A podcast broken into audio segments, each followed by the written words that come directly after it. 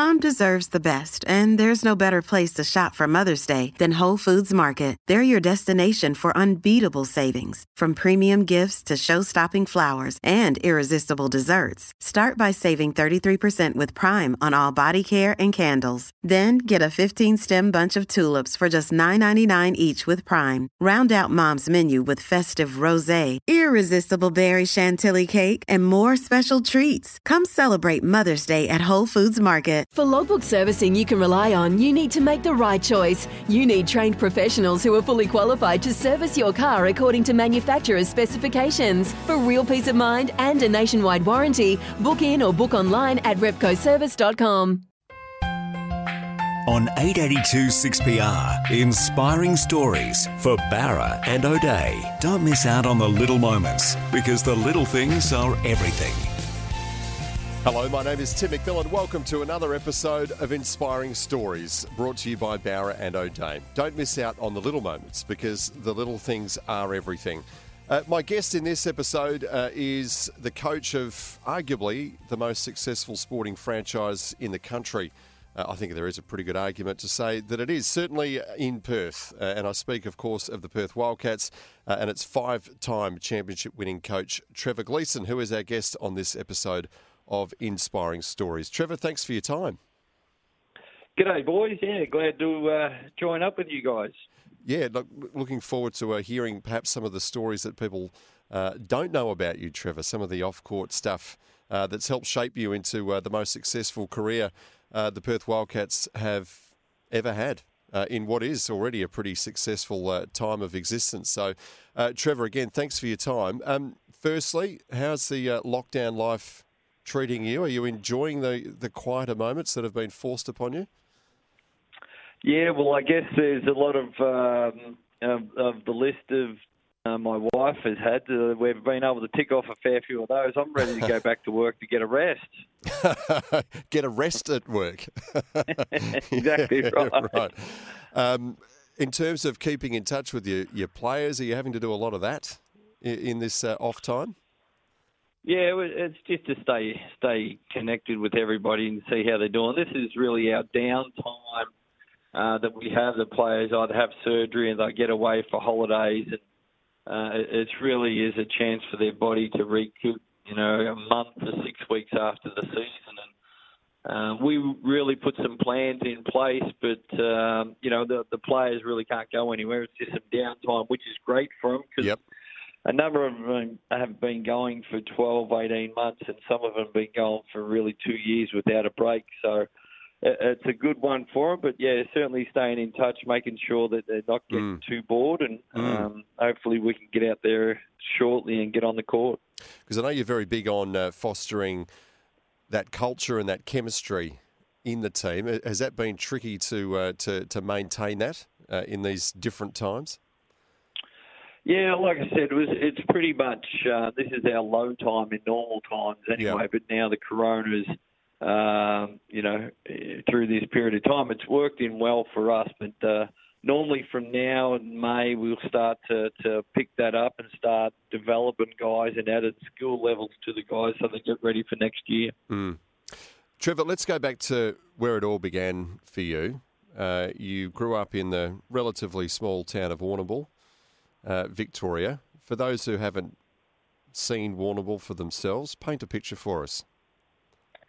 Yeah, Warrnambool's about three hours south of Melbourne, uh, southwest of Melbourne, and it's a country town right along the coast. Um, it gets really uh, populated there around Christmas time, January. Mm. Other than that, it's about a 30,000. Well, when I was there anyway, it was about a 30,000 population. So it was uh, a great place to, to grow up and to learn the ropes and uh, very, very much uh, fond memories of down there in Warrnambool. Yeah, and early family life for you, uh, siblings. Uh, I'm guessing a pretty sports mad family that you were in. Yeah, we'll have uh, four siblings and three older brothers are all sports crazy, from swimming to football to basketball. And My sister was was a very good swimmer at the time yeah, it was competitive in the backyard. I was the youngest of five. Yep. Um, my dad was a, a hard worker, a truck driver that used to travel interstate. Mum uh, when she worked within the mill, and you know we we lived in commissions, government housing, and so it was it was um, you know a tough upbreeding, but you don't really know how tough and poor you were until later on in stage. Mm. It was just a normal, great uh, upbringing there. How did you go as the the youngest in the pack there? Did you have to fight and scrap for everything? Everything. Uh, nothing was given to me for free. It was, uh, yeah, it was. Uh, there's a bit of an age gap between my brothers, and um, so it was. Uh, yeah, certainly nothing was given. You have to earn your stripes from an early age. That probably get got my competitive yep. juices going at an early stage. Yeah. Did you find then that you had a skill too for sort of manipulating the environment and, and trying to coach those around you to your advantage? yeah, probably not then. It was probably you, you just you're earning, you know, um, how life is, and it's if you want to be successful, you got to work hard, and that was something that really got into me early. I, I used to have the 10, 12 year old clean football boots, run the boundary, do the scoreboard, anything to earn a buck. And yep. back then, I used to get a pie and a can of Coke. Um, but it was certainly ingrained. If you wanted something, you really had to earn it. Yeah, yeah. Um, that's that's been lasting all the way through my career. You've obviously been around professional sport all of your, your adult life. Um, as a youngster, though, we'll get to why you didn't play that uh, in a moment. But um, as a youngster, was it your aspiration to uh, to compete or to be in that competitive elite environment? Yeah, without a question. Oh, look, I was pretty pretty good in the junior level at basketball, football, even in tennis.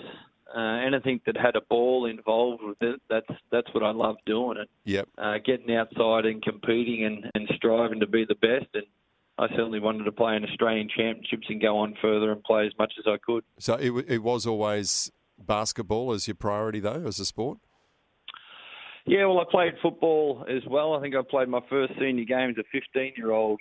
Mm. Um, but yeah, basketball was was my original love, and back when I was growing up in the 70s, it was you know basketball wasn't that big, and I remember sitting around. Um, you know, we're lucky enough when I was in the teens to get a uh, VHS recorder and we had some people in Melbourne that had uh, some NBA games on tape, and they brought the tape down to Warrnambool, and then we could oh, watch it because you know we only had two channels growing up. Yeah, um, there was no way of watching. You know, I remember watching Dr. J and and all these players in the in the seventies. It's like wow, yeah. this this kind of world, and the tape could have been two three years old. Yeah, it certainly um, got the juices flowing, and and yeah. that's what I wanted to be involved with. And a, and a town like Warrnambool, did you even have a an indoor basketball arena growing up, let alone an outdoor one? Yeah, no, we did. We was the old we called it the old tin shed. It used to be an old water uh, water storage place that they uh, emptied out and put a couple of courts down there. So the old YMCA was mm. yeah very uh, very good. And uh, look, once a year we used to have all the major teams come down and play from the uh, NBL teams from Adelaide used to come across the border and play. From Geelong and Melbourne used to come down.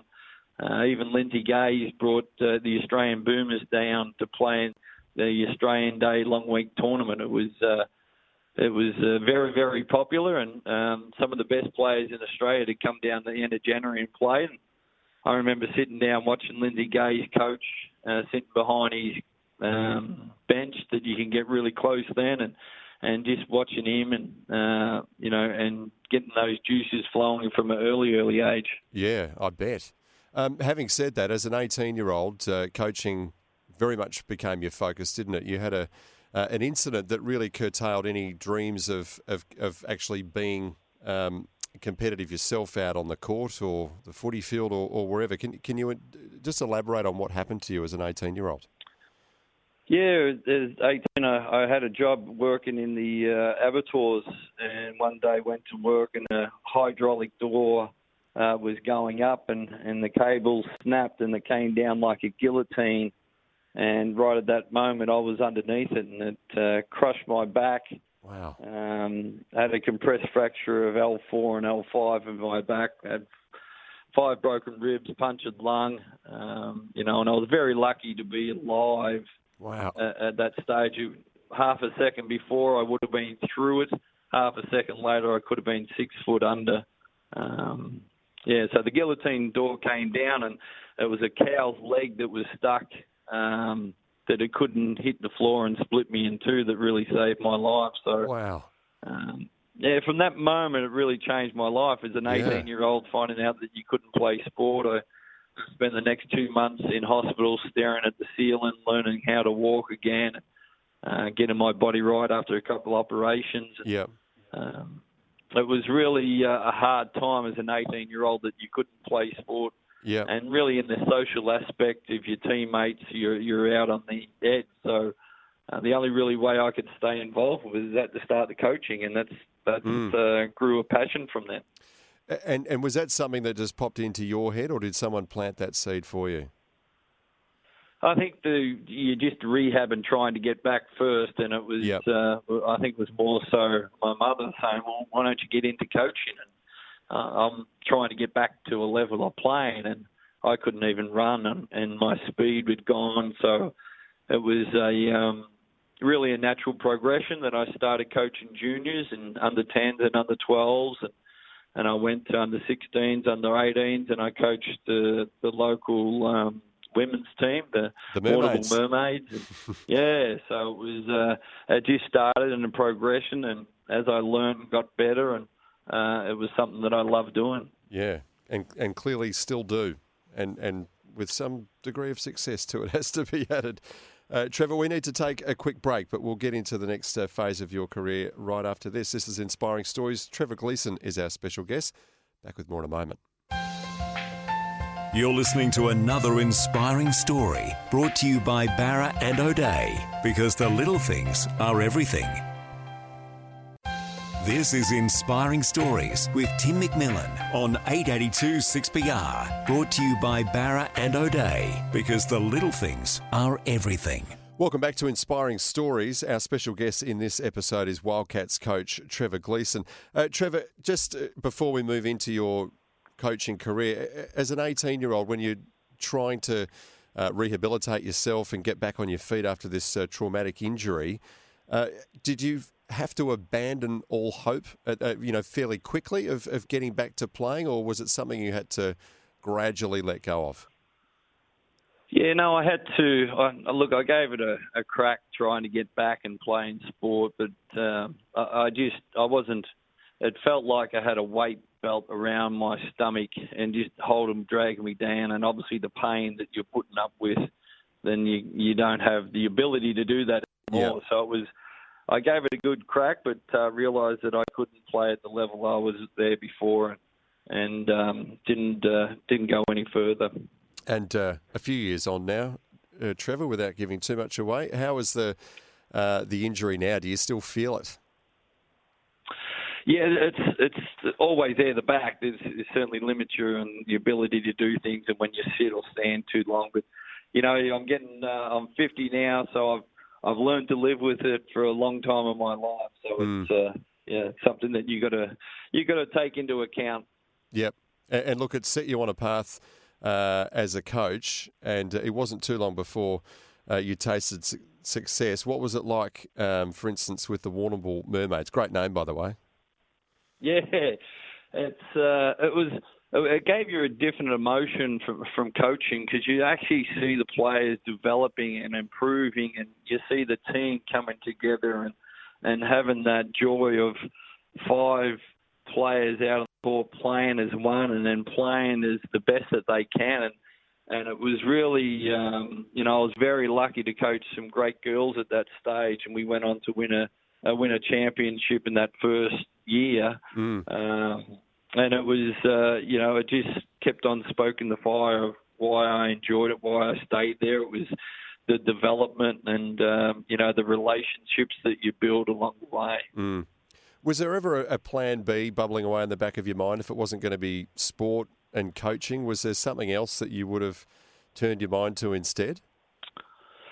Yeah, well, that's uh, the only other thing was I was doing with swimming as rehab. I really got Yep. into swimming um, and went into a couple of uh, different events uh, down in in Victoria. But uh, back then when I was coaching, it was never ever a paid position or, Yeah. or a full time uh, position. It was never thought of that. But I just I kept on working, and um, I remember uh, I used to get videotapes sent down from Melbourne every weekend, two videotapes. So I watched them on the weekend and sent them back on the Monday, so I could get some more mail on the following Friday. Um, there was really a bug that I wanted to keep improving, keep developing. I'd, I'd go down and watch, uh, you know, some legendary coaches of Lindsay Gaze. I'd go down and watch Bruce Palmer, Brian Goorjian. Mm. I'd go down and watch them at practice. I would go down and watch um, Brett Brown, and it was really just, you know, learning the philosophy of coaching and the communications and that skill uh, from a lot of work that I did. And uh, it just grew, kept Yep. on grew into a passion, even though that it wasn't a paid position. Yep. Um, and look, we probably don't even have the time, even in this uh, hour or so, to go through uh, your full journey along the way. You know, from from point to point. But um, I know you spent time in the Gold Coast and, and ended up uh, in in various uh, setups in, in Queensland. Was that when it really started to become a a profession, a paid gig, and a, and a profession for you? Yeah, and that it was straight up in Brisbane, and I um, applied for a job, and they interviewed me, and I went into the interview, and here's Brian um, Kerle, and and uh, you know they told me the next day that I didn't get the job as as the state league coach, but then the next day he offered me a, a development spot with the Brisbane Bullets, and um, to go to work as a development and see these great players. And Brian, at that stage, won four NBL championships. It was, uh, you know, I was going to work every day. I didn't even count that as work. It was something Yeah. I loved to do. Yeah, yeah. So what then? Uh, what then spurred you on to move to the US? Um, you've you've left the Bullets, and then you've decided to uh, up and go to the US uh, to coach in the Continental Basketball Association. What what prompted that? Yeah, well, it was really uh, necessity. We actually got fired as a coaching staff. Oh, that's right. Yeah, there was a mass clear out, wasn't there? Yeah, it is a professional sports that if you don't make the playoffs, it's uh, usually the head coach is on the chopping block, and Yeah. that's what happened after three years with the Bullets. Uh, Curly got fired, and um, the whole staff got fired. So I was really a part of the furniture then, and um, I wanted to continue coaching, and I really couldn't get a job in Australia. So I said, "Well, I'll jump on a plane here and head over to America and see how my luck goes over there." Uh, and it uh, it went all right, didn't it? Because uh, you spent uh, a few years there, and, and then South Korea after that. But um, it- tell me about the Continental Basketball Association and where that sits uh, in the pecking order in the US. Because obviously, you know, it doesn't get any bigger than uh, the NBA in the US. Yeah, well, it's right underneath. It's probably equivalent to the reserve grade. Um, You know, and that's our players would get called up to the NBA to play if there was injuries or Yep. if there was trades or, or whatever. And you know, some of the most talented players are playing in that level, trying to get back to the NBA. Um, obviously, there's a college system, then there's a pro system.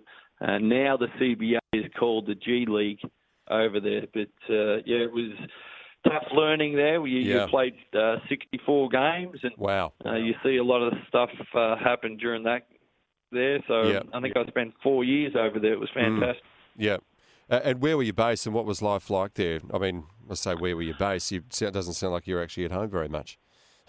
No, I was uh, right in the middle. I was in a place called Quad City, which is uh, right in the middle of Midwest America. Then I moved Yep. to Sioux Falls, uh, where I finished up for two years in, in Sioux Falls, which is snow six feet deep. It's Yep.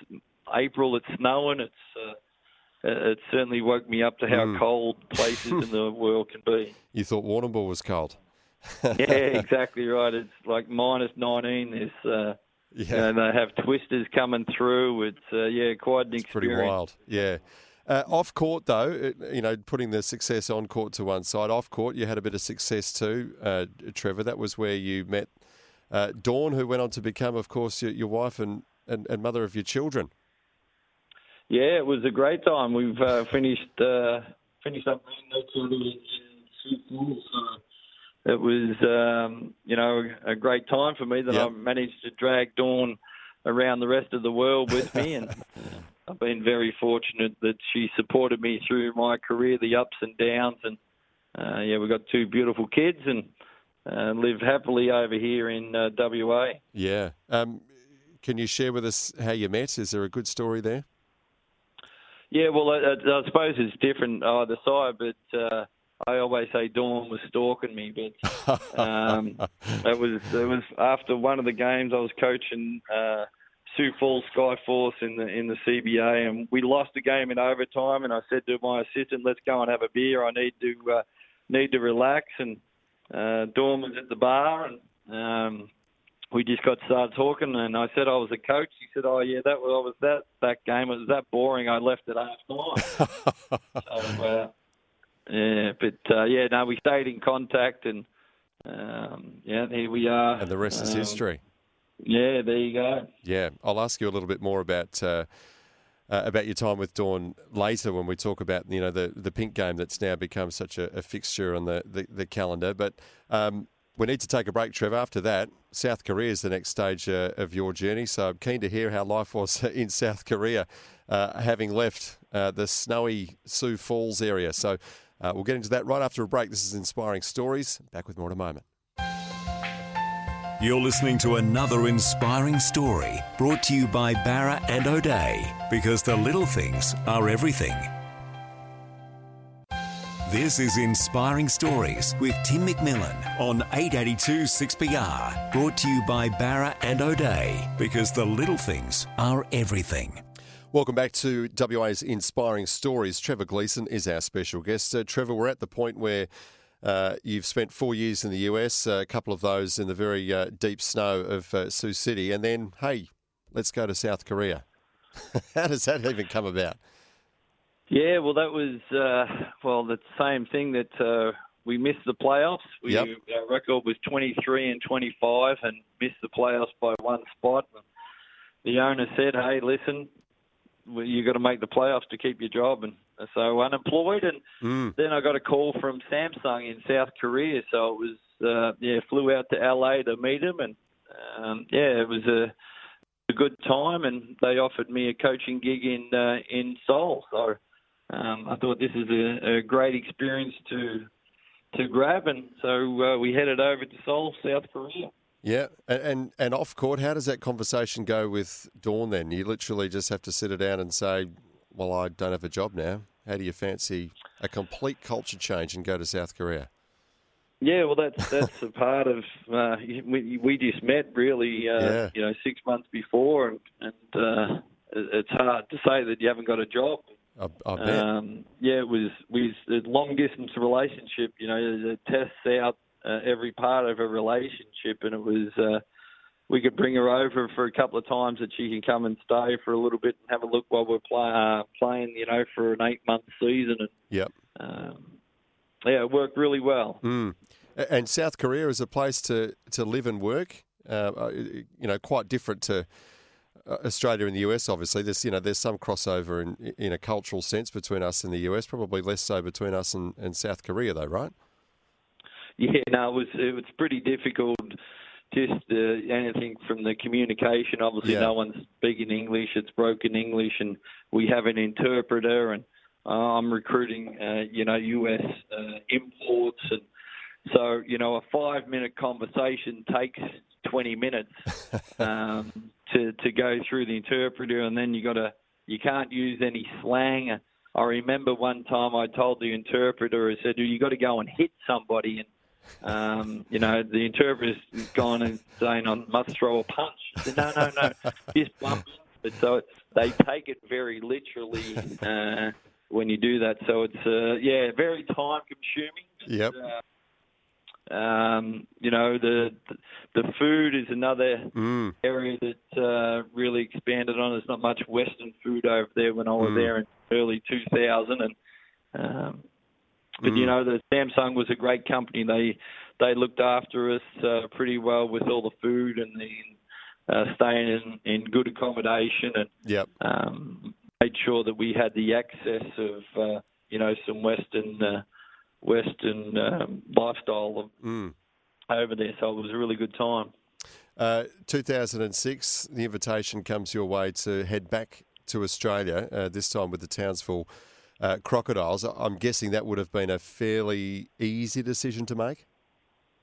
Well, it was really a decision. We spent two years now in South Korea, and it was Yeah. our relationship was getting serious. And we- do we go back to America, um, and, or do we go to Australia? And, and one of the things in my mind was I wanted to raise kids in Australia uh, and not have them go through a metal detector to school, and that was Yeah. um, good timing, and a, a job opened up in uh, Townsville, so I flew over there and interviewed. Yeah, we finished up uh, securing the job and uh, moving all over from uh, South Korea to uh, sunny Townsville. Yeah. Um, a bit of a culture shock again, I imagine.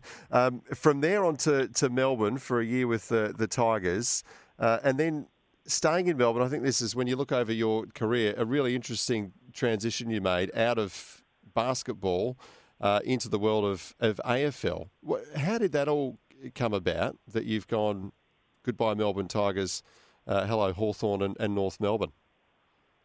Yeah, well, that was funny because Melbourne Tigers, uh, our facilities were there when uh, North Melbourne, um, same facility. So our office was there, and I remember the day that uh, you know we had a change of ownership at Melbourne, and uh, the new owner wanted to bring in their own coach, and uh, so I was packing up my office and heading down the stairs, and then Brad Scott was walking up the stairs, and we built a little bit of rapport uh, while I was there, and Yep. um, you know, he couldn't believe that I was I was leaving, and then about uh, three weeks later, he rang up and said, "Hey, listen, why don't you come and be a fly on the wall in here in North Melbourne?" And uh, so I tagged on the end of the season of 2011 with North Melbourne, and um, the following year I um, had a conversation with Chris Fagan, and he said uh, to come out to Hawthorn for um, to be a skills coach. So I said, "Oh yeah, that's fantastic. Let's give this an opportunity." How does a how does a, a, a guy who's made his name for himself as a basketball coach become a skills coach uh, in a completely different sporting code? Yeah, it was really when I was there at North Melbourne. I, I seen that their ball handling, obviously, with a different shape than a basketball, Mm. and their skills were well. There was something there was a crossover you can improve, and we started doing drills, and we started seeing the improvement on the field where there was less fumbles, there was more hit targets, there was less missed marks, and I devised up a whole pro- program of ball skills. Um, and Hawthorn said, well, just come in and, and give us two sessions, and if we like it, uh, we'll go from there. If we don't like it, well, you can go away. And Yeah. um, I finished up. They loved doing it. The players was there. I finished up doing twice a, a week there for the 2013 season, and um, the guys really liked that sharp edge stuff that we were doing, and um, it grew on itself then. Well, you must have done something right there because of particularly with Hawthorn, you were there, you know, right on the cusp of what was an extraordinary period of uh, success uh, for the Hawks. So, um, yeah, you obviously Yeah, it was. Look, it was something back then, fantastic. Not only Clarko was a, class act, Yeah. but the assistant coaches were there. Were were Simo now with the Eagles. Yep. You got Chris Fagan now with uh, Brisbane. You got uh, Bevo with the Bulldogs, Mm. and uh, Rattens now with St Kilda. So you had about five coaches, and for me to sit back and watch these coaches interact and how they operate, it was just a great learning curve. And I stole a number of ideas uh, for my coaching philosophy and, and brought those over here to Perth. Yeah. What, what were they specifically? It was really given the ownership that, you know, Buddy Franklin was there, as Roughead was there, Jordan Lewis, as Hodge was there, Gibson was there, and and the senior players really uh, had a lot of ownership there at Hawthorn, and they held each other accountable. And and my coaching, it was always you must do this, and so I let the reins off a little bit and gave some more power to the players, Mm. um, and they grew grew exponentially from that. And it's you know it was the culture that Hawthorn had in place, and I was able to tinker a little bit to basketball and and to improve uh, the players through my coaching. Yeah. Um, you arrive in, in Perth midway through 2013 to start a, a three year deal with the Wildcats. Uh, do you remember your first session with the Cats players and how that went? You know, I can't remember the first session, but I know that there was a lot. There was already some good stuff here, Yeah. um, and I wanted to make a good team to a great team, and it was really having that um, every day that we practice for excellence, and we want to be the best team, not only uh, in WA. We wanted to be the best team in Australia. We wanted to be the best skilled team. We wanted to be the best hard-working team. It was really low on those foundations Yep. of the chemistry uh, and the culture Mm. that uh, you know we still build on today. Uh, and of, of course, you had uh, you know some people on the court and off the court um, who were part of that culture uh, setting at, at, at the Wildcats. You know, people like Nick Marvin and, and Jack Bendat from the top, and then you know Damien Martin and guys like that on the court uh, as well. Um, in terms of your vision when you came to the to the Wildcats, what were you really trying to carve out when you got here? Uh, I mean, you've, you've outlined well, that some of them, and, and success obviously is a part of that. But you know, what was your kind of singular vision that you were hoping to execute here? Yeah, well, that that was a lot of the parallels when we uh, interviewed for the job. There was a lot of Mm. parallels between the Wildcats and my personal philosophy, and it Yep. was have, having a um, a program that where the players can grow and put back into the community. And you, you talked about Jack Bendat there. Jack's been unbelievable. Uh, putting back into the WA community, and Nick Yep. Marvin set the foundations uh, up, and um, you know he's one of the best leaders that I've I've worked with, and um, to have those things in place and have the structure, and we really put um, you know another leg in there from what we wanted to do with the development of players and make this the best program in Australia. We Yep. wanted to be uh, every college kid wanted to come back and play in Perth Mm. uh, because they can see their development. And we knew we would get the results down the road, um, but we were very fortunate to get that straight away in that first year. Yeah, absolutely. And the first of, of five, which we'll uh, try to uh, reflect on in as much detail as we can. Trevor, right after we take another break. This is Inspiring Stories. Back with more soon. You're listening to another inspiring story brought to you by Bowra and O'Dea because the little things are everything. This is Inspiring Stories with Tim McMillan on 882 6PR. Brought to you by Bowra and O'Dea because the little things are everything. Welcome back to Inspiring Stories. Tim McMillan is my name. My special guest in this episode uh, is Wildcats coach Trevor Gleeson. Uh, Trevor, 2013, you arrive here and uh, straight away you tasted success. Uh, is is there something special about the first title you win now that you can reflect across five? Yeah, well, we just had a great team. We were very lucky to get James Ennis was you know a second round draft, but uh, yeah, that team was we were the most talented in there. So we had a great season, and great group of guys, and really brought into our culture and our work ethic. And yeah, it was a um, even though it went to the last game of the season for the finals, it was very very rewarding that first one. Yeah. Uh, the following season, uh, semi finals uh, ended in defeat, but uh, fast forward then to the 2015 16 season and a second championship uh, in three years for yourself and uh, for the club, um, defeating the uh, the Breakers, who became a great rival for you, you know, didn't they? Uh, the New Zealand Breakers, they seemed to be your, uh, your, your nemesis there for a little while. How does that one sit uh, in the list of achievements Yeah. for you? That that was just a really. I remember the really tough series. We played three games in seven days, or less than seven days. It was uh, five days, and uh, that that was a really tough period. And uh, the guys came through it again, and we had a great set there with um Nate Jawai we recruited, and Casey Prater his first season Yep. that we recruited, and uh, yeah, really unselfish group, and uh, got the rewards. Yep. Uh, 2016 in the off season there, you uh, you re-signed with the Wildcats for another three years. Was there ever any hesitation in your mind about that? Were you happy and settled? Obviously, things going well on court, but were you happy with life here in Perth? Yeah, I, I still remember my wife was saying that I don't care if you're coaching the Wildcats, you, we're staying in Perth, we're not moving again. And uh, yeah, she just loves the lifestyle over here. And um, look, to have two championships on the belt at that stage, it was a no-brainer to sign, sign here again. And Yeah. uh, we certainly uh, did when that opportunity arisen. Yeah. Um, the, the 2016-17 season was was fascinating, I think, for uh, a few reasons.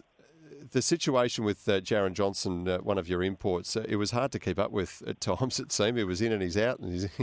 um, but of course, all of that in history will go down as something of a prelude to uh, the arrival of, uh, of superstar Bryce Cotton. Uh, your reflections on on that season, uh, tumultuous but ultimately rewarding, are they two words that you would use? Yeah, look at Christmas. Christmas, I remember was sitting last on the ladder, and not only do you have the pressure of making the finals thirty something times, and just the team wasn't playing well, it wasn't clicking, the chemistry wasn't right. So we made the tough call of releasing Jaron for the second time, and and then you know trying to find the right guy. And um, you know we just we made numerous and numerous calls to find the right guy, and then I came across Bryce Cotton, and I remember seeing him a couple of years ago at the Summer League, and I said, "This is the guy. This is the guy we got to get." And, yeah. Uh, just so happens that he was available, and Thank we had to win did. the last two games of the regular season just to make the playoffs. Uh, but once we did, we swept the whole thing, and it was. Uh, Mm. Yeah, it felt like you're a jockey on a Melbourne Cup winner just flying home. It was, uh, it was a great feeling that year. Uh, I think that there seems to be a bit of a you know a story or a turning point to all of your uh, championship winning seasons. Uh, and would I be right in thinking that the fourth championship, the 18-19 season, kicking off with that thumping to the Utah Jazz, the NBA team, uh, in the preseason, uh, w- was that really the catalyst? Uh, do you think to getting that season uh, ultimately to a, to a win? Yeah, without a question. We we had a really good meeting after that and said what kind of team do we want to be and you know, we were disappointed. You know, you're playing the the best teams in the world, but we were disappointed with our output. It really cemented um, some foundations for us that season to to play at the right level, and uh, we had a new team coming in, and uh, we had a lot of new recruits, and uh, you know, the, the season went on, and we kept on getting better and better and better as we were going through. Um, that was really a catalyst for setting us up for, for that season. Yeah, and and put you in some pretty esteemed uh, company, didn't it? I mean, you became the first coach in NBL history to win uh, four championships uh, with one team, uh, and of course, you've gone one better than that in the 1920 season. Uh, uh, albeit after a finals campaign that was a little bit different, um, it's still fairly fresh in your mind, I imagine, the way that whole series, uh, final series, really kind of unravelled as the coronavirus swept the world and became, you know, this huge pandemic. Yeah, it certainly was. It was moving, you know, moving per hour. It was Yeah. funny that we the game one we're in Sydney and they, they got you know eleven, twelve thousand people, and we're coming back for game uh, two. Then all of a sudden, there's no crowds allowed to go to the game. They've, Mm. they've locked everybody out, and uh, game three was the same in Sydney, and they were, uh, were trying to get it done faster so we get a result quicker. And um, you know, unfortunately, we couldn't complete the whole series, but uh, uh, I certainly know who was the better team out of that. Yeah. The, the guys played outstanding on that last game, and, and it was our best game for the year at the right time. And I think most of the neutrals would agree with you on that, uh, Trevor. But do you see a new rivalry with, with Sydney, or, or a next level to the rivalry with Sydney after what happened? Because you know certainly some of some of the Sydney Kings players were a little bit miffed, weren't they? Yeah, and that's um, you know that's that's the part of the sport, and it- it's a disappointing part that you don't uh, get the chance to celebrate. Um, you know, for for reasons are outside our control. So, look, I was I was just proud of the guys how we performed through that period, and we stayed tough together. We were unified, and uh, we put all that aside and got out and played some great basketball and unselfish basketball. And, you know that that's a real sign of a championship team if you can do that. Have you been able to have a, a Zoom party at least, or a, or a house party party online with the team? Yeah, no, we we actually got in before uh, we were able to spend a day together. yeah, just before you had to Um, really before social the- all distance the, yourselves. uh, Mm. Yeah, uh, restrictions came into place, so we were very lucky that way. Yeah.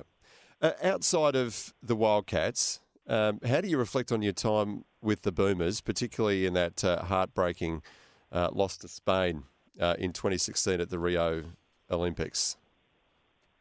Yeah, that was one of the toughest places I've been in that locker room after uh, after that. It was, uh, you know, we played so well to get that opportunity, and, and we probably failed against uh, um, in the semi-finals. We were pretty disappointed in our our game against Serbia to go on for the gold, and and then to play Spain for the um, for the bronze medal game, and then to lose it, you know, in the last seconds of the game. It's uh, it was heartbreaking. Really was heartbreaking to see the guys, you know, the Patty, the Bogut's, the um, Joe Ingles, the Baynes, you know, these NBA guys just pouring their hearts out to play for Australia and and uh, go through that heartbreak with them is certainly uh, something that you don't want to relive, but you'll certainly will never forget. Uh, if you were to uh, ever put club basketball to one side, is, is coaching in a national setup something that appeals to you? I think that uh, you know coaching Australia is, is a great honour. Uh, it's something I really haven't put any thought to. I've, I knew Andre had been doing a great job in there, and uh, I really stepped away after the Rio Olympics for family reasons, and um, you know, and now that getting passed on to Brett Brown, which is a great coach, and uh, look, if the opportunity comes, I'll certainly mm. look at it, but uh, certainly haven't made a mind up either way. Yeah. Uh, one of the other things uh, outside of the Wildcats that you've been uh, heavily involved in, uh, Trevor, is raising awareness around breast cancer, which of course is very, very close to home for you. Um, Dawn has been battling breast cancer at various times throughout her life. Can I ask, how is she going now? Yeah, no, she is doing great. Absolutely great. That yeah, Dawn was diagnosed twice with breast cancer. First time up in Townsville in 2011, and and then just a few years ago over here in Perth, it mm. came back. So, yeah, we're pretty passionate about uh, early diagnosis out there, and that saved Dawn's life. That she got in to see the doctor and yep. and got it uh, mostly confined before it spread throughout the body. And unfortunately, it came back here a couple of years ago, and um, you know she went through that process again and um, it was the really the support of people here in Perth and the Wildcats and, mm. and our local community, and you know some friends really stepped up to help us. That uh, we're very blessed of, and hopefully we can give back in, in the community, and uh, we do that in the Pink Game, which is mm. fantastic achievement. Yeah, and, in terms of uh, your coaching and, and the way you develop your philosophies around uh, sports and that chemistry and culture within your team, Trevor, going through something like that, as profound as that off the court, does that in any way impact how you approach sport? Because you know sometimes you can get wrapped up in this win at all costs uh, attitude. Did it in any way shift your perspective on on sport? Yeah, without a question. I didn't sweat the uh, small stuff. I kind of let that go and let responsibility go to other people. And yep. it was really a perspective. The sport is we do because we loved we love doing it. But there's a lot more important things in your health and your family and your friends and and just to uh, we have that pink game. You know, the pink game it's in its third year now, and to have um, you know twelve, thirteen thousand people turn up to the game in pink and all the players get behind it. It's just a great cause and just to know that um, you know we do play a sport, but there's also more important things in life. Yeah, absolutely. Uh, having said that, we'd love to see you um, take out another trophy in the 2021 season. no pressure, Trevor. Uh, hopefully, yeah, you'll be able to get back on the court at some point and uh, and start preparing for that. Yeah, well, I think it's starting to ease up now, so we'll get these yeah. Uh, guys in and make sure they're uh, a okay. Well, congratulations uh, on all of your success, including those five titles to date. Trevor Gleeson, thank you very much for sharing your story with us. Appreciate it. No worries. Thanks again. You've been listening to Inspiring Stories here on 882 6PR. Don't miss out on the little moments because the little things are everything. We look forward to you joining us again next time as we unearth another WA inspiring story. You're listening to another inspiring story brought to you by Bowra and O'Dea because the little things are everything. When making the double chicken deluxe at Macca's, we wanted to improve on the perfect combo of tender Aussie chicken with cheese, tomato, and aioli. So, we doubled it. Chicken and Macca's together and loving it. Ba-da-ba-ba-ba. Available after 10.30am for a limited time only.